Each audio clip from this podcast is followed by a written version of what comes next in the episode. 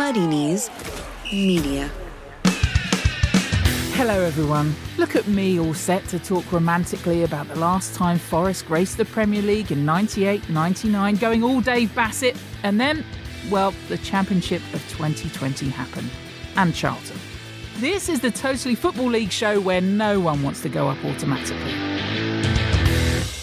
1999 and the Vengaboys were all boom, boom, boom. I was still at school. Sam Parkin, I think you were tearing up as a trainee at Chelsea, were you not, in 1999? Uh, Hammersmith Palais every Friday and Saturday. Yeah, ready to be loaned out to uh, other palais that were available. Uh, Adrian Clark was contemplating a little spell at Carlisle United. Oh, yeah, I don't want to talk about that one. Very small spell. And Joe Crilly from William Hill wasn't old enough to bet, but his beloved Bolton were Uh, just relegated. were they? Yeah, back in the first division. Good years, 1999. Uh, we are back from Miami. Well, me and Joe don't like to brag. With the corker of the show, we've got Nigel Clough on the way. He talks about his future, the club's future. What else have we missed since we were last here? Myself and Joe, anything you'd like to tell us about? Probably two of the best shows since the um, podcast's been The running. last I'd time say. we were here. Yeah, Matt Davis had us was really funny. He's been on fire, isn't he? Yeah. Oh, he has so been very funny. funny. I mean, he's brilliant, isn't he? And that posh bookie, that posh bookie, outstanding, wasn't she? she has been sensational. Yeah, right, Joe, how are you? Miami then. Should we just brag about that for a bit? yeah. It looks like you, not- you forgot your sun cream, mate. You're looking a little bit pink. Well, it was very warm, very hot. What, 26, 27 degrees? I don't know. I was working, Joe. I was a little bit hot when old J-Lo came out, Joseph, I'll tell you that much. Does all her own um, tricks, doesn't she? I watched that film on the way over. Hustlers. Oh, yeah. Yeah, not a fan of it really. But she does have great core strength.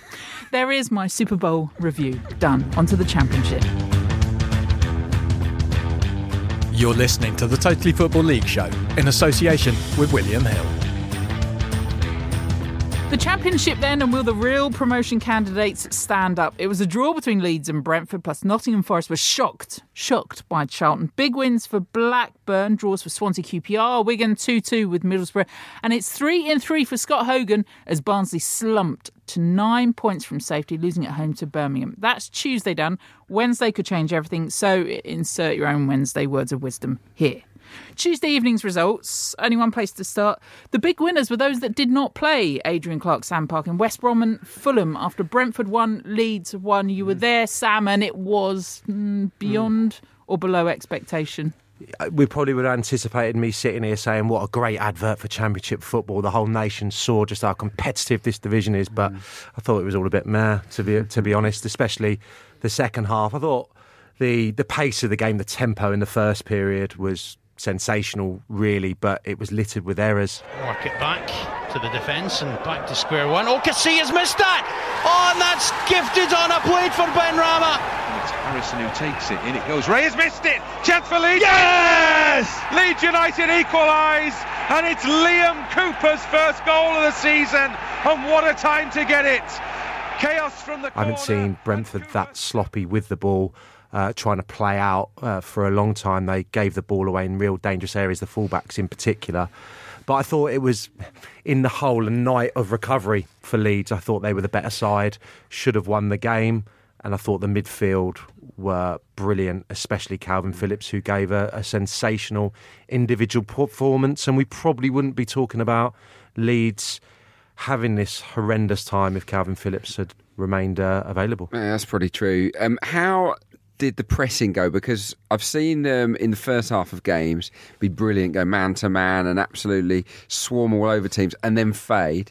Did they manage to maintain it through the 90 minutes or not? No, absolutely that. I thought the starting positions from the first whistle of Harrison and Costa in particular proved very problematic for Brentford to, to play through that. Um, and yeah, the man for man thing was really in evidence last night.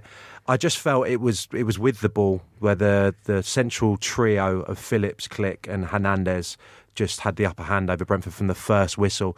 To the extent where they actually just sat off Kalvin Phillips in the set, second half and just created a line of three and allowed him to have it in deep positions where he couldn't really hurt mm. Brentford. But in the first half, the movement of Klich and Hernandez in particular just pushed Brentford back, further back, further back, where their midfield couldn't have any impact on the game.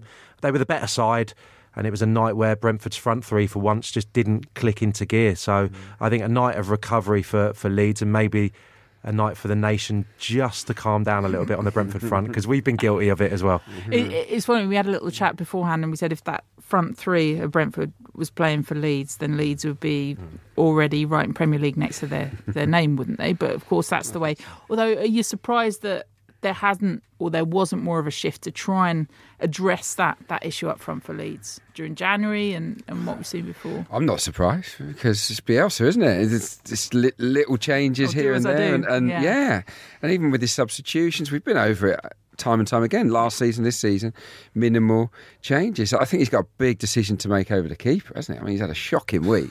Kiko Casilla, he's cost them at Forest. He cost them a, a win last night at, at Griffin Park. I would change it based on. I mean, I haven't seen a lot of uh, Meslier, the kid who played against Arsenal, but I thought he was really good in the FA Cup game against the Gunners. And I mean, how much wor- worse can it get, really, for Leeds? His confidence is is shot. I think. It- it's funny you say that because sorry, Sam, but Lee Camp, the change was made. You know, he, he dropped Lee Camp, didn't he, Birmingham, and he, he brings him back in Pep Clotet, and they've won six, drawn three, lost none, four penalty saves, two clean sheets, one assist. Is it all about the mental, mentality of the keeper? So you've got to be strong enough that if that drop happens, to come back in with something to prove, as, as Lee Camp has done. Yeah, I mean, it, in my mind, he has to take him out of the firing line now. It's not to say he won't play again this season and be important potentially in a in a playoff campaign, but Meslier that played at Arsenal and was fantastic. His Yeah. distribution, anyway, in the first half, he's on the bench tonight. Uh, something has to give.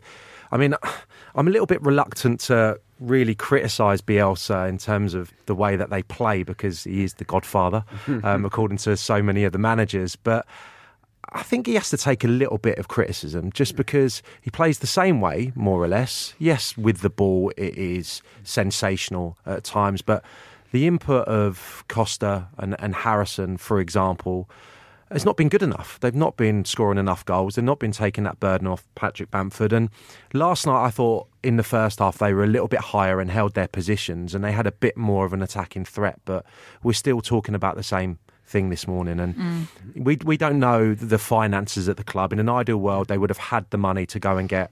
Ivan Toney, Lyle Taylor, even Nahki Wells, Yeah. I think for four or five million to just give them that push this season. So they're questions that the lead supporters are completely within their right to be asking because with that striker, they get promoted, I think. Rob M asks, when Benrahma being linked with a number of Premier League clubs, do you think he has what it takes to make an impression at the top level? I haven't seen much of him this season, but after watching him on Tuesday against Leeds, I felt he was guilty of being very sloppy in possession, says Rob M via Twitter.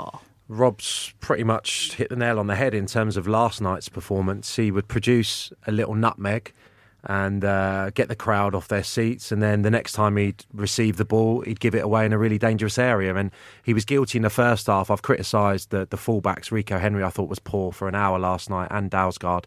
Benrahma was guilty in the same way, just being over elaborate in his own half, and with that aggressive press and the energy that Leeds have, got himself into some really difficult situations. But to answer the first part of the question, yeah, I think someone will take a punt on him. I think he is good enough to go to a team, not a team probably challenging for the uh, European positions, but certainly a team in the middle of the table. We'd add something to those squads. He's 100% good enough for the Premier League. It- it- He will frustrate on occasion. It's as simple as that. You get that with a lot of these maverick flair players, don't you? You just have to look at the end product.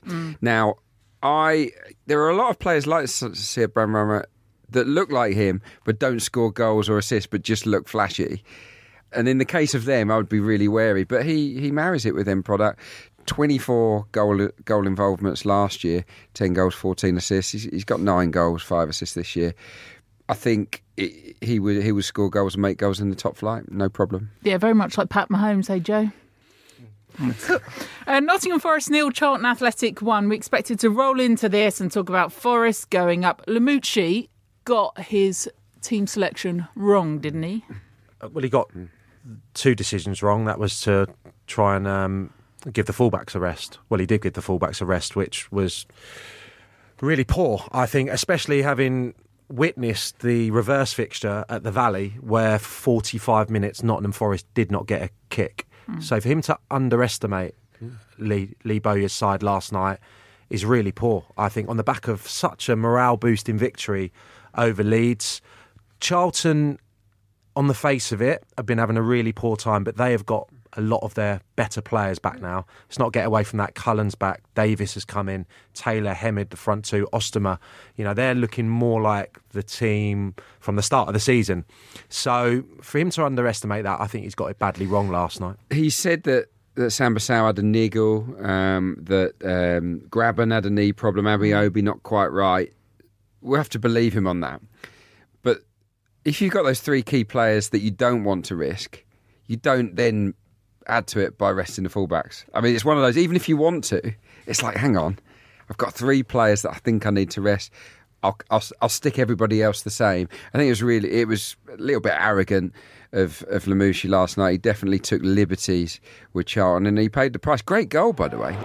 Naby Sarr intervenes. Early ball in, and it's Taylor! 1 0 Charlton. What an excellent goal that is as well. Lyle Taylor celebrates his ninth of the season. Love the cross. I'm not a massive fan of Naby Sarr. I think he's been a bit dodgy defensively this season, but the the cross was was magnificent. As was the finish from from uh, from Lyle Taylor. So well done, well done, Charlton. It was the kind of game Forest don't like. They had most of the ball. I think fifty seven percent possession. It's just not their kind of thing, is it? No. They, they they want to play on the counter like they did against Leeds. So no, it, it's a learning evening. I think for for Lamouchi. I think Forest fans won't won't forgive him if he does it again. It's one of those you say you've been brilliant. We'll let you off for this one. Don't do it again. He'll have um, he'll have sat in the office, probably not Sunday. When was the Leeds game? Saturday evening. So Sunday and Monday morning before training. This won't have been done on a whim. They'd have probably looked at the statistics. They probably would have looked at videos of Charlton, and he's made a risk, mm. a calculated risk, and it's it's mm. backfired. Really, he'd have thought, who needs a rest? We can't risk the the injured players. We should be able to beat Charlton at mm. home with. With uh, a couple of the fringe players, and he looks a little bit silly this morning. and I think it reminds us again that that they they they didn't do enough work with the strikers in January. Like Tyler Walker, we're all fans of him. League One, he was brilliant, but but to have him as the next next in line to, to someone like Lewis Grabban, I think it's a big big ask for him, big step up, and. Um, I, I would have imagined he would have been third choice striker. I know that Am- Ameobi can do it, but but yeah, for him to be number two, not enough. I don't think. We, don't know, right? And as fans, we sat there. I don't know if you do this, Joe. And you think, why is he giving him a rest? Why is he not playing? And and yes, Limich afterwards talks about getting some of those decisions wrong. Mm. As a player, both of you, mm. were you ever pulled and told to have a rest during a, a season, or is there a point where you stick your own hand up and say? You know, mm. or is it the fact we're so driven by stats now and and how much everyone's running or not Yeah, running or not doing? And It's it's changed, but i invariably, ten years ago, fifteen years ago, you'd have been given a rest in the cup games, and I mean that's. We could, it's a different conversation about the mm. cup competition's been devalued. We're seeing it more and more now, but mm. in the league games, no. Uh, me and Adrian just been speaking off air. Different league, but look at Sunderland at the moment. It's the same team every week. It's the same team every week, and and the conversation will probably crop up in a few weeks' time that some of these lads need a rest. Well, you know, not for me. If they're producing week after week, mm. wrap them in cotton wool. Don't train. Don't train. That that was the thing for me. You know, if we were being asked to do quite strenuous sessions amongst these games, that's when players have got a problem. Get them to go and have a little swim. Yeah. Give them some time away from the place with the family. Afternoon in the jacuzzi. You're ready to go Yeah, again. that's that's good management. When you just recognise someone needs a breather, just give them two or three days off in the week, M- Monday to Wednesday. Just say no, I don't want to see you till Thursday. You switch off mm. mentally, take take your family away, pop into the leisure centre, have a, have a have a dip or something. But but yeah, it's uh, I was there with you then. were you? yeah. So And uh, time off. But you can literally. It's nice to have a feel of the ball, maybe, and, and the, the feeling of hitting the back of the net. I used to like that, uh, maybe on a Friday before the game, but you can walk through the majority of your tactical work. And when there's so many games coming in close proximity, and we're getting towards the real business end of the season, you need your time away and, and you need your recovery. And the, the, the team, if they're flying and they're, they've got momentum and they're full of confidence, keep picking the same It- side. It's not that the people who came in for the fullbacks were, were poor. No. It's just that they're not match sharp. They're not in tune in the same way as, as the guys that play every week. that bit of elastic between them. On to the fixtures then. Uh, Wednesday night fixtures age us all, so we won't talk about those. But why are the fixtures this weekend across the EFL interesting? Interesting. Well, because they correspond with the opening weekend's fixtures, so they should be a good measure of how teams have progressed, regressed, or indeed just gressed, which sadly it turns out it's not a word. Hull Swansea. Friday night football's back, back, back. Hasn't been away. We've had a run of them of late. Who wants to look at this one? Well, I, I'm happy to discuss Hull. Uh, the- they've got problems, big problems. Yeah. The morale is so low because they've lost their two star players. I think that the uneasy truce between the manager and the ownership and the fans is kind of gone now because of the decision to sell the star assets and to exacerbate the problem. 12 players injured, most of them defensive players, and I think that that came came back to bite them last night, battered by Blackburn Rovers. Uh, I know that Sam saw Blackburn against Fulham at the weekend. By all accounts, it, it could have been anything. It was 3 0. So, no, there, there were real problems. He, most of his first choice defence are out. I'm not sold on the goalkeeper. He made a mistake again last night, uh, George Long. So, so I think that's an area that they might need to look at long term. But, but yeah, no, Hull have got real problems. The only saving grace for them ahead of this game is that Swansea aren't exactly flying. Yeah, there's uh, a little bit of news that Kane's going to miss the rest of the season as well. Herbie Kane's going to miss the rest of the Oh, we love Herbie Kane. we love, We you loved love him last season. On, on Maddison as well, I think Hull fans have already seen both sides of Marcus Maddison. I think with Grosicki and Bowen, you always got industry and in product. They were tr- they were workers as well as the as the star men. Yeah. With Maddison, I just think he's a bit is- is enigmatic the right word? He, he's a bit flaky. At the weekend on his debut, brilliant by all accounts, definitely their best player at Ewood Park. Really wasteful, trying Hollywood passes. They weren't coming off, and and that I think is the difference. They've sold guaranteed end product, and they've got they've got themselves someone that will deliver, but certainly not every week. Quick word, Sam. Yeah, I mean, if Hull, if Blackburn are beating Hull City three 0 um, Hull City must be in pretty pretty desperate state because I thought Blackburn were pretty woeful against Fulham at the weekend. But yeah, looking ahead to this one, Swansea last night against QPR, not a shot on target, and having recruited Brewster, very talented young player, and obviously Yeah. Conor Gallagher, who was one of the, the players of the first half season in the championship, you would say. He's not scored a goal since he's gone there, and last night playing quite deep alongside Matt Grimes. And I think that just shows you that as much as I like Matt Grimes, I played a, alongside him, they're missing a real aggressive midfield player, Swansea, which would allow Grimesy to do what he does best and allow Conor Gallagher to go and play up higher. Far too deep last night in that game. And I just think having all that pressure on those young players' shoulders to get the goals, to get them in the playoffs, is going to prove too great. Good point. And I imagine that Swansea are going to miss out this season. And it's almost now or never for them. They need to be winning those types of games against Hull City. We'll get the odds from Joe in just a minute on, on promotion from the Championship. But West Brom Forest, given all that we've just said about Nottingham Forest and Lamouchi and, and who he did or didn't pick, well, they've had their chance to rest then. Yeah, we'll see how fit these guys are, won't we? Um, I would imagine they'll all be back for this game. It's a huge one, isn't it? But but they've lost two of the last three. I, I know they beat Leeds Forest, but but they they were beaten, weren't they, by by Birmingham on the road. So so the momentum has sort of been checked, no doubt about that.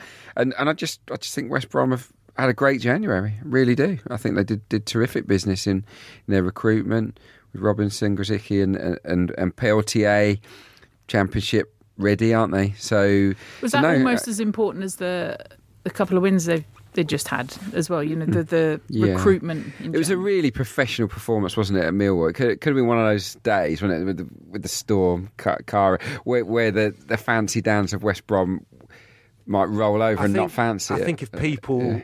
haven't been across what Gary Rowett's done in his first few weeks and months at Millwall, you would have been rubbing your hands together and mm, mm. expecting Millwall just to batter West Brom. Yeah. Play good football now, Yeah, Millwall, changed. and it was to their detriment mm. in those conditions because West Brom Yeah. nicked the ball off them. But even so, they're the team with the stars in the Championship, West Brom, and yeah, we've all played in teams where you just sometimes don't really fancy it. The weather's weather's not very nice. Really? It's an ugly game. Yeah, definitely. Well, you don't you- deliberately not fancy no, it. no, but do you look around the dressing room beforehand and think "Mm, I- no I- one's really? no, you can this"? tell after ten minutes. I had the game on on uh, Sunday morning, and uh, my girlfriend was going, "No, it's dangerous.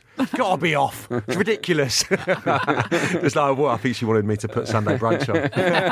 Is that still on? Goodness me. It goes on for seven hours. That does. That's your whole Sunday. Longer than the Yeah, the um, but no, I, th- I think that told us a lot about about the Baggies, and um, I think they might back it up with a with a victory against against Forest. They've they've got an embarrassment of riches in the, in the wide areas and, and in attacking midfield positions. Bilic has reunited Bartley and Ajayi at centre back, as we've I think sort of banged on about for a- for a while now, and uh, I don't think it'll be smooth, you know, smooth pathway to the Premier League, but but they're probably the safest of any bets at the moment. So who goes up with them then, Joe? Uh, are you backing up West Brom going up automatically? Yeah, they're the favourites for promotion at one to four. Uh, Leeds, despite the, the run that they're currently on, are two to seven. But I think just before we went away, they were one to twelve. Uh, so two weeks ago, they were one to twelve for promotion. They're now two to seven. Brentford are four to five, third favourites for promotion. I imagine if Fulham get a result at Millwall tonight, uh, they may well go above them. They're currently five to four. Fourth favourites and Forest uh, a little way back at four to one. I wonder how that may or may not change whatever happens with the West Brom Forest game. Odds on that one too? West Brom are uh, odds-on favourites to win. Uh, they are four to five for the victory. Nottingham Forest seven to two. Uh, so if you think that the players uh, being rested uh, in midweek for Forest will have a, a positive outcome, then that might be a, a bit of a tempter for you with the draw twenty-seven to ten. And the odds on Hull Swansea. Ooh. On Friday, uh, Nil nil. well, I mean, uh, For you, what was that last Thank night? you. QPR, QPR Swansea. Nil nil. That was absolutely terrible. was a- I, yeah. I saw the first half of that. That was I just had the uh, reporter uh, down my down the line um, from Swansea, and every time we went to him, he was saying someone's tripped over the ball. There's a crisp packet circling above head. Someone's just gone down to the concourse for a wee. Didn't sound good. not even the prospect of another pint in the pub could keep me watching that game. So uh, odds on a game breaking out then between Hull and Swansea. Uh, exactly. Well, the draw's five to two, which is quite a short price for uh, for a draw. Uh, Hull at nine to four. One of my mates is a Blackburn fan. Actually, he was texting me last night saying Hull were the worst team that he's seen this season play Blackburn. With Swansea six to five to win away from home. well, looking forward to that one. Can I just ask Joe, do you expect any human beings to bet on Leeds United at 2 to 7 for promotion? Genuinely, do you think that you would take money on that? No, absolutely not. No, I, You need to change the odds then. I, I, I think at the moment, even if they were, I think you'd be struggling to find people to back them at even money. right. I'm still devastated we didn't lump on Mitrovic to be top scorer me too. all those months ago. Hang on, neck and neck now, it- isn't it? Yeah. Might have, yeah. This and much more to come. Uh, the championship looking swell then. Up next, the wonderful world of League One. Get great offers every day with William Hill. Join today and get £30 in free bets when you bet £10 using the promo code C30. Whether you like great prices, free bets, or in play scoreboards, William Hill has you covered. William Hill is who you play with. Promo code C30. New online customers only. Minimum £10 stake. Win only. Minimum odds 1 to 2. Free bets paid as free £10 bets. 30 day expiry. Free bet payment method, player and country restrictions apply. Peterborough have moved into the automatic promotion places in League One. Another impressive win. Coventry kept up the pace with an 84th minute winner against Portsmouth. The sack race pointing out about Posh six League One wins on the spin, 64 goals scored into the automatics, and Darren Ferguson's Peterborough firing on all cylinders. The country's top scorers looking for that fourth promotion under the Scot. Elsewhere, Bolton nabbed the wonderfully named Tobias Phoenix as their head of footballing operations, so the Wanderers very much will be ruled by the Order of the Phoenix. Just for you, Joe, a Harry good. Potter joke. and free the shrimp. Nile Rangers offered to come back and play for Southend for free, saying he owes it to the fans. No, He's- don't bother now. no, No, not even for free. no. No. Uh, he spent, of course, 10 weeks in prison at His Majesty's pleasure when the uh, Shrimpers were last with him and they were last together. But 10 goals in 49 games for the Blues, regularly fined, though, for poor time keeping. Who wins out that one? And Marcus Mumford is a proud Womble.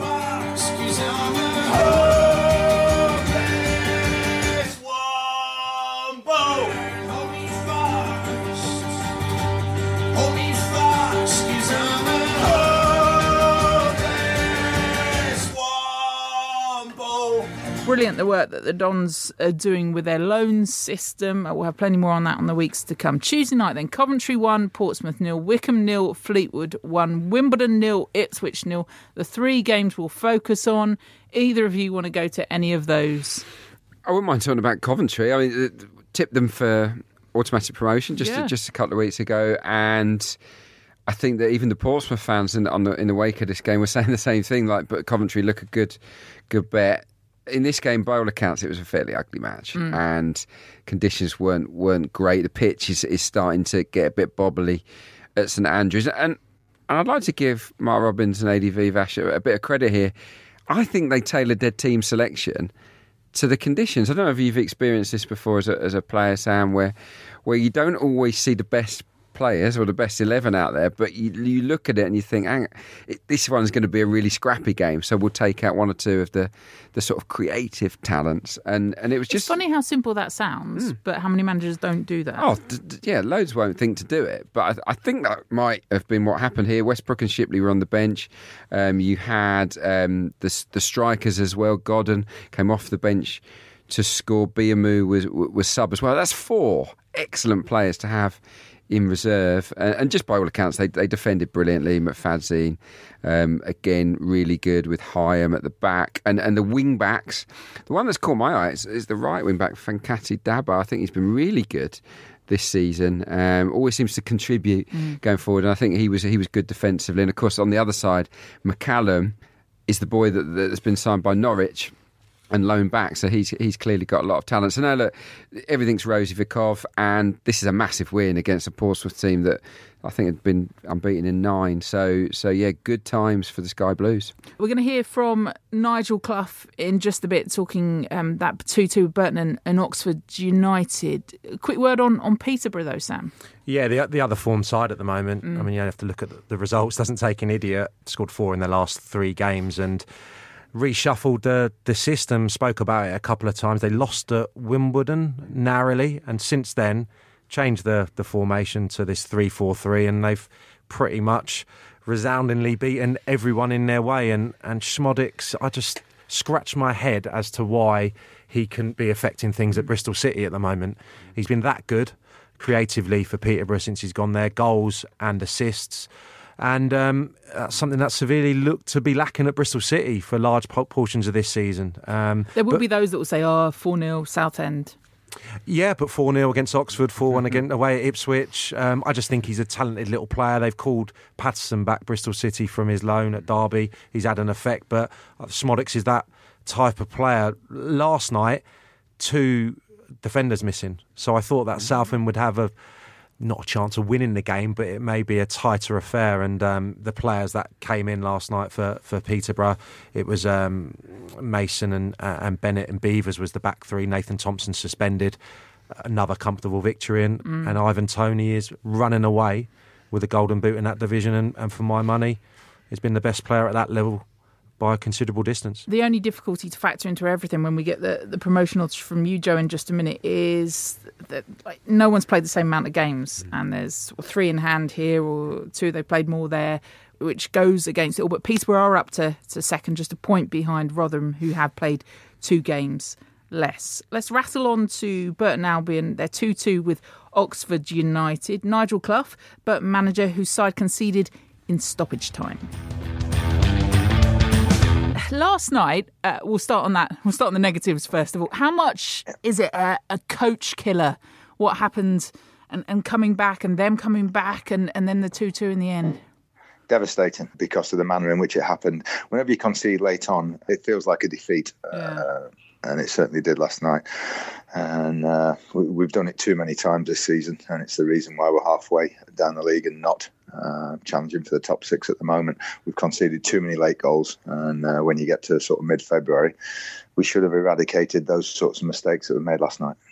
a positive though jamie murphy what impact has, has he had on this squad Oh, brilliant! Uh, we, when we heard that we might have a, a small chance of bringing him in, uh, we just we wanted everything. We just did everything we could uh, to get him down here. I think he scored three and five now or something, and he's a he's a game changing player. Um, he did it, did the same at Sheffield United when we were there, and uh, we're extremely lucky to have him uh, in our squad in League One because he's at least a Championship player, mm. uh, and he's proved that. But coming back from injury, he just wanted to come somewhere that he knew that he knew the people and uh, he was guaranteed to play. And say 17 months is a long time to be out, but he's back enjoying his football again and scoring goals. So that's that's brilliant. It'll set him up for next season wherever he goes.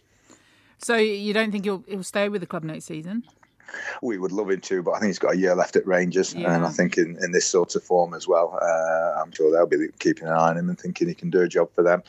Uh, if not, I would think a Championship club at the very least. Yeah, don't worry about that. I'm sure he was trending Rangers' way last night on social media. Everyone was talking about him. That I mean, that's the positive of the transfer window and, and what you've managed to do. Liam Boyce is kind of the other side of that, isn't he? I, I know you talked about the player holds all the aces and, and what you couldn't do. How much of his frustration was that and him going and you not able to hang on to him? We pretty much knew it would happen. If somebody came in with a reasonable offer when he's got four or five months left on his contract, then uh, as a club and the financial position that we're in, uh, then he was he was going to go. But it is it's, it is frustrating. It's it's one of those of uh, being a small club like Burton Albion in League One. And uh, you know, our crowd last night is less than three thousand, and I think the majority of uh, conference clubs get bigger crowds than us. Yeah. Uh, so it just is just uh, it's not a criticism. That's just the size of the club that we are. So it's a practical problem. Uh, you know, we we don't have outside investment, so we we live within our means, uh, and the club has been very successful doing that for for 25 years while the, the chairman's been here. Yeah, I know Ben, and you, you've both been quite open about that. You're transparent about that. But what stage does that stop you being the manager you want to be? Is it inhibiting you now with what you want to do? Yeah, because I think you ask every manager at any level, and they'd like another player or two, and like to spend a little bit of money, and I know supporters would like that too. Um, but you know, re- the realist realism of the situation is that we can't do that. So we get on. I think in our squad now we've only got one player that's that's cost money for the club, and that's Lucas Akins, who cost about twenty thousand pound eight years ago. Yeah. Uh, so we have to work very hard with our academy. We have to work very hard with our recruitment, especially in the loan market, uh, to be competitive at this level. You, you've not hidden from the fact that you are ambitious. Does that mean that you're actively seeking a, a job elsewhere as at this stage? No, not actively seeking. Uh, but if one comes up, and you know, the chairman said all along, you know, he wouldn't stand in our way, and he's been brilliant uh, over the years uh, like that. But uh, it's got to be, uh, it's got to be, I think, of a, a reasonable job to, to, tempt us away from here because we work with one of the best chairmen in the country, mm. Uh, and we're allowed to get on and do our jobs and manage. And I think that's why Gary Rowett went on and Jimmy Floyd Hasselbaink went on because when you start here, you're allowed to manage and to do your job. Oh, without doubt. But I guess the problem is you've got to wait for a club to come in and, and have a word about taking you, haven't you? If, if you're not actively seeking. So has that happened? Or, or if it hasn't, what do you think's stopping it? No, I don't know. I think Sunderland made an inquiry uh, when their vacancy came up uh, a few months ago, but that didn't uh, go anywhere in the end. I think uh, they got Phil Parkinson in, so it would take, I think, a situation like that. And I think for, for other clubs maybe to recognise the situation in which we work in here, uh, which is which is tough. You know, with the financial restrictions, uh, but we keep trying to put good teams on the pitch that play football. Yeah. We, uh, it doesn't always work, I have to say, uh, but we try and play good football. We try and get good, honest players on the pitch, uh, and hopefully we'll see where that leads. What's it going to take then to take that club back to the championship? Is it more investment? Is it, you know, a, a bit of luck on your side? Yeah, certainly a bit of that uh, to have a season where everybody stays fit. You know, you keep your squad intact and things like that. But the club may never make it back to the championship. It was an absolute miracle that they got there in the first place and survived for a year. Uh, so it might never make it back. And even if we survive in League One, that is a success for the size of the club that we are. And uh, you know, we, the ground that we've got, you know, holds less than seven thousand people.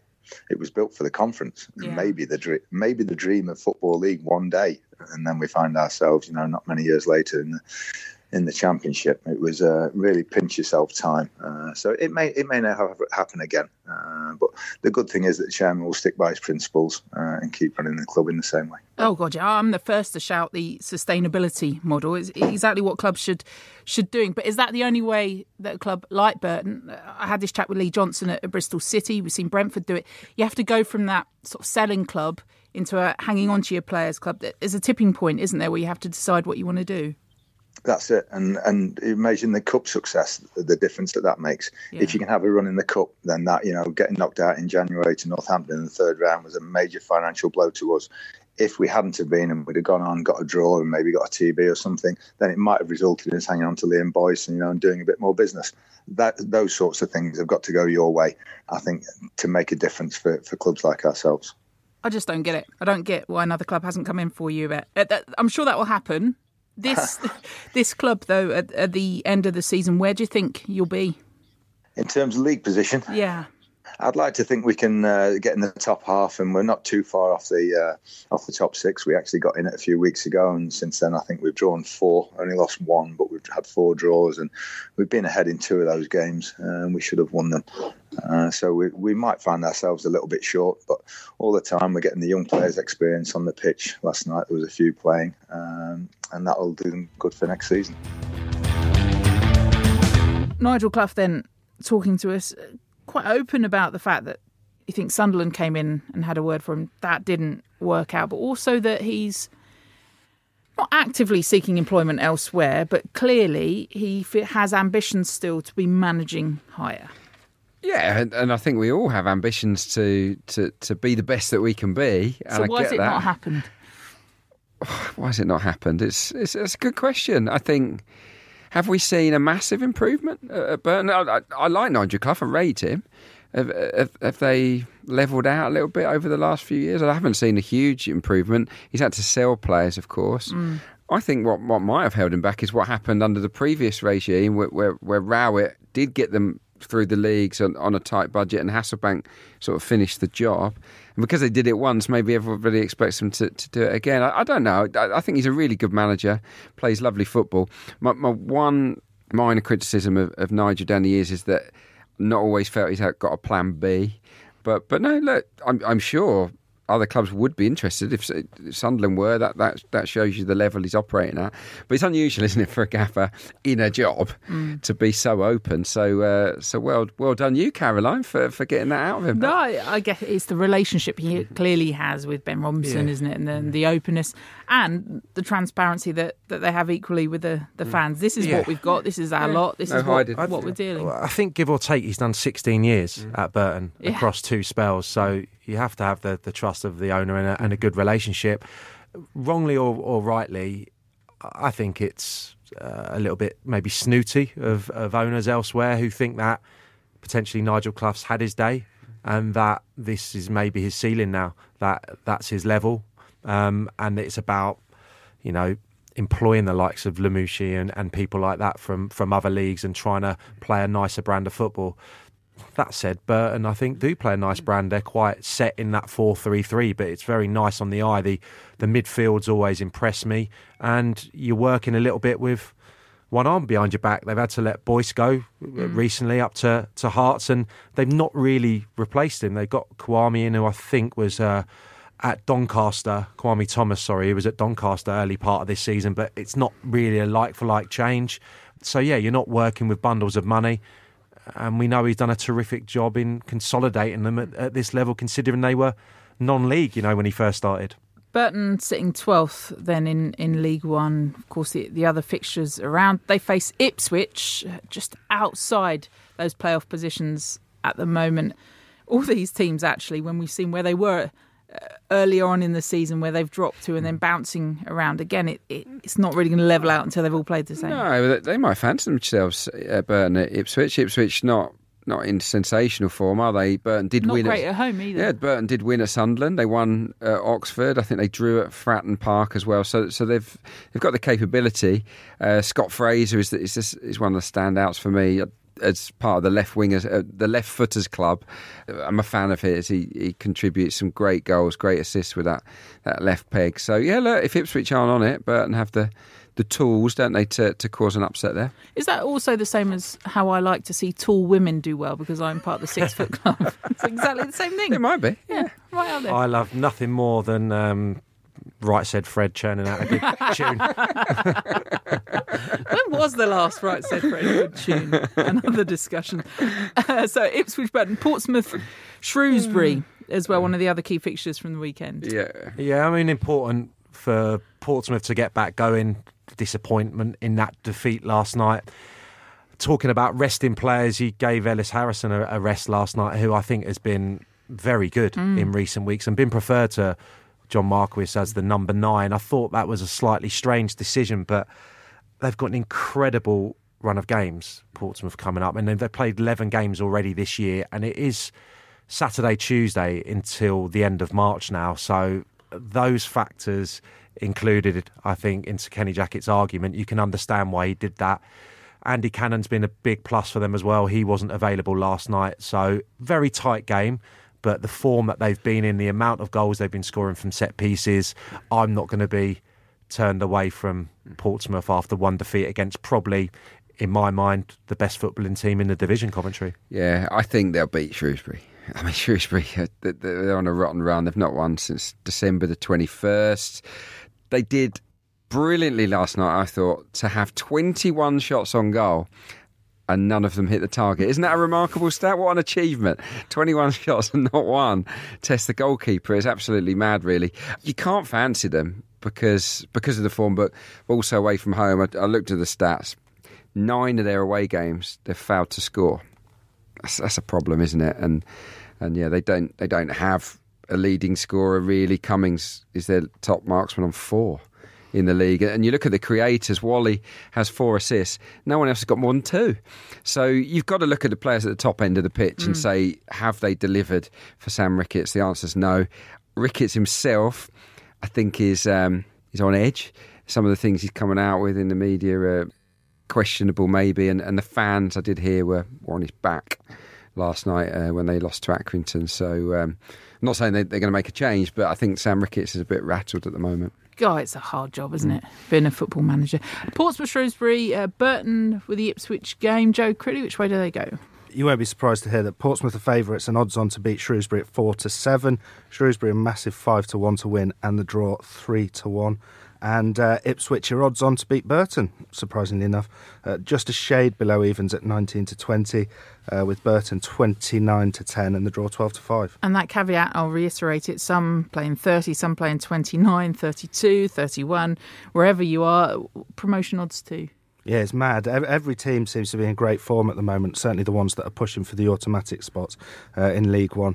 Uh, Rotherham are odds on for promotion at two to five, but then behind them, Portsmouth and Coventry are both even money. Peterborough six to four. Sunderland a fraction of a point behind at thirteen to eight with Ipswich, uh, who are, are probably looking for that last playoff spot four to one. League One, you are done. League Two is you up next. Today's show is sponsored by The Athletic, a subscription based sports news site for real fans. Through in depth coverage from local writers on every team like Phil Hay and Nancy Frostick, to national writers you already know like David Ornstein and Amy Lawrence, The Athletic is setting a new standard for sports news. There are no ads, apart from this one, pop ups or clickbait, just great sports writing that tells you the story behind the story. Exclusive player profiles, deep dives on analytics, team power rankings, and fantasy sport insights you won't find anywhere else. Each subscriber gets a personalised feed of stories, live writer Q&As, podcasts, and more. That's the writer being alive, not dead, but also live writer Q&As. Just download the Athletic app, pick your favourite teams. The Athletic will begin surfacing all the latest on the players and the storylines that should matter to you. Ready to get started?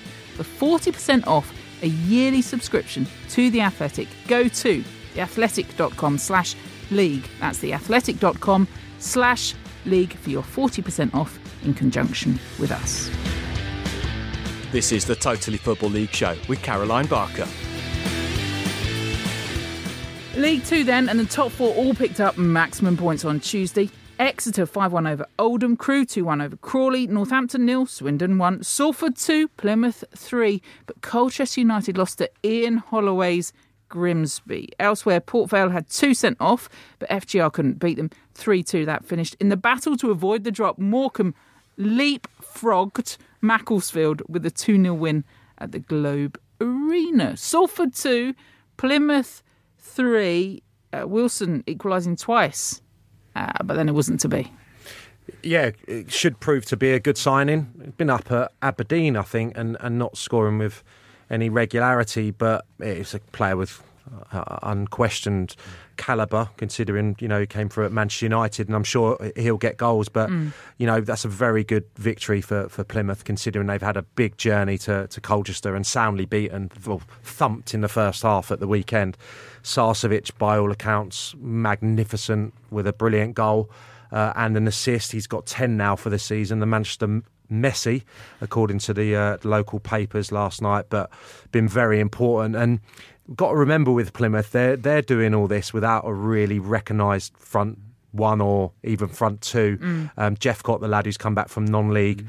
Uh, as I was saying earlier about uh, about Swansea, you know that's a big expectation and a, a, lot of weight to carry for a young player to get the goal. So I think Dom Telford's back in training now. He should add to the options in, in that area.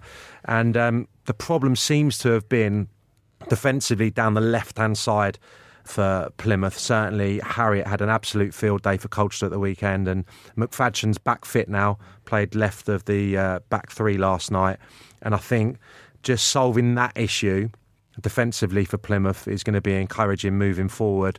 But I think we know with Plymouth, if you allow them to play, yeah. they can really hurt you. And I think Salford were guilty of that a little bit last night. You know, looking ahead to the to the weekend, in which is a, a huge game against Crewe. Mm. Yeah, we'll get onto that one in just a minute. But you're right about the attitude mm. to go to Colchester United to get a bit of a stuffing and then mm. to switch it around and go. Sort of says a lot about there where they'll be come the end oh, of the season.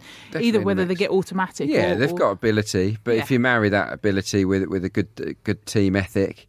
Uh, and spirit and resilience, then then you you've got the magic formula, haven't you? Um, did you see the goal from um, Charles Vernon, the the hat trick yeah, goal last. what a goal that was! I mean, it was a seventy yard run. Would you say? I think it was seventy. Slant. Talking about Messi, yeah. Vernon was was, was Messi like, and that was the goal to get his hat trick. I mean, this is a, this is a lad who was on loan at Chorley in November before Christmas.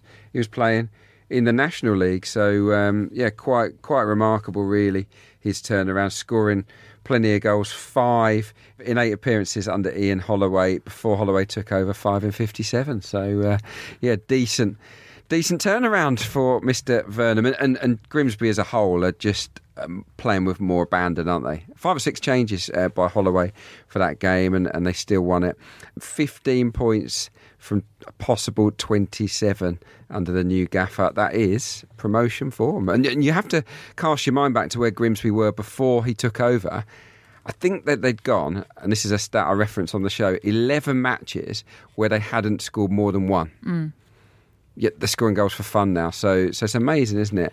Uh, the difference uh, a change can make. I was trying to think. Hopefully, Abby, the voice of God, can help me out with that. Someone actually tweeted us in to assess Holloway.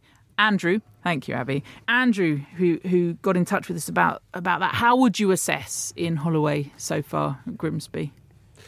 Well, it's been about the goals, hasn't it? Getting a, a, team that were very limp in attack going again. Scored 13 goals in the eight games, uh, previously scored 13 in the, the 18 games before he took charge. So the numbers are there. Um, we spoke, you know, in really good terms of the options Grimsby had early part of the season. Mm. Um, well, though some of those players, I think Ogbu's not even at the club anymore. So it's it's the players he's brought in as well. It's players like Hanson who he's kind of revitalised. Billy Clarke coming in as well, and obviously Vernon, who, who Adrian just uh, gave you some stats on, has um, really discovered some form under Ollie. But I think it's it's more than that, isn't it? I mean, we can get a little bit carried away about the personality of Ian Holloway and stuff like that because he's a he's a very good football manager, but he's really got that community going, hasn't he? And you just have to look at the numbers of the Grimsby fans that are travelling to the away games. It's unbelievable. The, the, the, atmosphere, I think it was Bradford the other day, looked sensational and the goals are going in. They've got a real away following, and that's the potential of that club in that area. When I played um, back in the late 90s at that level, Grimsby was always one of the hardest places to go. It was always a, a really, really tough ground, tough away trip. The atmosphere was always really loud. So no, he's tapped into something for sure. Yeah, got them back out there. Oldham, Forest Green Rovers, and Plymouth Crewe, the two fixtures to have a little look ahead to this weekend. Yeah, well, yeah. Sam's talked, talked about Plymouth. I think it's a great game, isn't it? Uh, Plymouth at home to Crewe. Cast your mind back to the opening weekend. Crewe nil, Plymouth three. It was quite, quite the start for, for, for the southwest side. So there'll be a bit of revenge in the air. What I like about Crewe, there's a lot to like about Crewe. The fast football, but it's oh, not the place. no, no, no. Well, it's a good, yeah. I mean, it's a, it's a very well known uh, pit stop, isn't it, on yeah, on, on journeys north? Very nice couple of hours spent in Crewe. Have you? Mm. I don't. I never played at Crewe as it happens. Um, just thinking about it. well, it. maybe uh, come out of retirement just just for that. Don't bother covering a game there because it's about mm. 200 foot in the air all the way to the yeah, radio gantry, yeah, Adrian. High stand, Swerve yeah. that one. A Good fish and chips, though, mate. There's, yeah. yeah, there's a great chippy opposite the train station. There he is. Good knowledge, good knowledge. Love it. I'm always on the train to Crewe, but I get off halfway there. Um, I'll tell you what I like about him is that it's their way. They didn't change it for the opponents. It's, it's always 4 3 3. It's always fast football, uh, good movement. Charlie Kirk, who I don't think we probably give enough love to, 13 assists this season. That's incredible, isn't it? And uh, he's chipped in with six goals as well. He, I think, typifies their their style of player, a, a quick quick player that moves the ball really smoothly. And, and yeah, they're, they're, great to watch, and and it should be for sure the game of the game of the weekend in League Two. I'm going to give you two lines. Mm. Go on. Um, it's going to be a brilliant game because, mm. like I just said about Plymouth, if they're afforded the luxury to, to play a little bit, they're very expansive, and, and we know Crewe uh, are very good playing between the lines. Got some very talented players.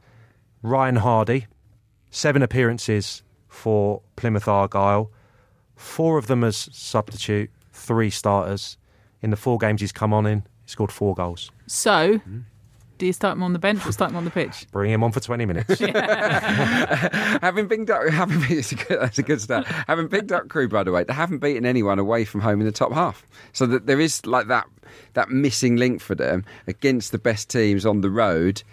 Are they a bit of a soft touch? Maybe. Mm. But I think this will be a, a, good football match and that will suit them. He doesn't like being outstatted no, by you, does no, he? I'm having it. He doesn't like it. Yours was the best stat, Sam. It was good, wasn't it? I'm oh, love, that. love that, mate. Ah, one killer stat from Oldham Forest Green Rovers. And the reason we're not spending a lot of time on this, which sounds daft, but I do want to go in depth on Oldham. I only saw David Conn's piece in The Guardian about them lurching towards another crisis. Six changes in manager from the start of the 2018-19 season to now. Six. Six. We will hopefully next week have a, a much more in-depth look at Oldham. But just briefly on this game, I'm glad you did that because it's exactly what I was going to reference. But I think David Conn is probably better at uh, describing it, well it, it well than me. Yeah, yeah. I mean, uh, going into a crisis, it's been a crisis for a number yeah. of years at that club. Dino Maamria blaming the pitch last night at Exeter for that 5 1 reverse uh, when his centre half, David Wheater, was sent off early on in that game. I think the players have to take a bit of responsibility yeah. and the manager at the moment. And this is mm. off the back of a pretty good run. I think they went six unbeaten. They thumped a couple of teams, Bradford included, mm. at Boundary Park. In Jonny Smith, they've got a very good loanee from Bristol City. He's got 10 goals now. Things were looking pretty good. And yes, it's Crewe that they've lost that, and it's Exeter that they've lost that. But he went back to a 4 5 1 in both of these games after playing 4 4 2 and preaching that this was the way forward. And the goalkeeper De La Paz, who's uh, it's his second spell at the club, all over the place last night, and is a young 18 year old on the bench. But I think this has been happening over the last few weeks. So no real trust in the goalkeeper. Wheat is going to be suspended now, and I look at the team, and they don't really have an out and out centre forward. So when you're playing against Crewe, and you're playing against Exeter, more so against Crewe, and you're coming under and increasing pressure against one of the top sides in the division, you need an outlet. They've got too many number 10s who want to come towards the ball, and that's a big problem when you're playing away from home mm. under the cosh. Interesting, yeah. I mean, both teams need to win. Forest Green, just glad to get away from uh, their home pitch, aren't they? Five, five home losses in a row. Um, yeah, defending really poorly. Mark Cooper's getting very stressed out. I think he's under pressure. I think he will lose this game, and I'm not saying that they're going to look to make the change, but but he's he's one of those gaffers that I think is is starting to look over his his shoulder. Uh, I don't I don't know what's gone wrong. I, I, don't see them every week, but but I look at the number of loan players they've they've had and got. They've had eight loan signings this season. You can only, only obviously use a, certain amount on a match day squad. It's too many, in yeah. my opinion. It is too many because most loan players don't fully invest in the, in the team. They're there for themselves, really, in their own development. Sometimes it's, it's different, but to have so many that don't belong to you, I don't think is is, is entirely health, healthy. So um, yeah, d- uh, difficult times for them. Welcome to my world. I think we've had about 52 loanees at Chelmsford this season, but that's another story. Uh, odds then on promotion, Miami Joe. Sam will be pleased to hear that Swindon are one to nine for promotion now. Uh, Crewe two to nine, Plymouth four to eleven. So all odds on uh, for those sides there. Exeter two to five as well. Colchester five to two, Cheltenham three to one, uh, Northampton four to one, Bradford seven to one. Uh, so all very tight in the betting there for the, uh, the the teams from fifth down. And those couple of games then, looking ahead to this weekend, Oldham Forest Green, Plymouth Crewe. Uh, Forest Green favourites to win away six to four. Oldham nine to five for the win, uh, with the draw two to one and Plymouth are slight favourites to win this one, 29 to 20 against Crewe, who are 17 to 10 with a draw 5 to 2. Thank you, Joe. My Miami Vice, although that sounds wrong if your girlfriend's listening. He wasn't, I mean, he is She won't be. No. Uh, good, then he is my Miami Vice. That's all from us. Until next week when the EFL will carry on carrying on. Sam, thank you. Adrian, thank you. Joe and your wonderful girlfriend, thank you again. Uh, listeners, thank you. We'll speak again soon. Just end it, Abby. Just end it. You've been listening to the Totally Football League Show, a Muddy Knees Media production. For sales and advertising, please email sales at muddykneesmedia.com. Keep up to date with everything across our Totally Football network at The Totally Show on Twitter, and make sure you check out our brand new website too, thetotallyfootballshow.com.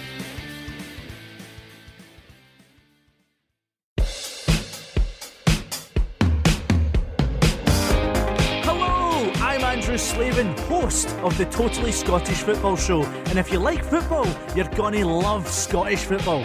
It's not all just Stevie G and Scott Brown up here. No, because we talk about all of the Scottish football, and geez, oh, it's great. There's actually a title race this year in the Premiership. Stevie G will be hoping not to slip up again. Hearts are tearing each other a new one. Motherwell are doing well, well, they're doing well. So, if you like your football to be competitive, have a title race, and a ton of drama off and on the pitch, the Totally Scottish Football Show is most definitely for you. Grab Scottish football by the boys, just like Ryan Christie did, and listen to the Totally Scottish Football Show, available everywhere, even in England. Knees Media.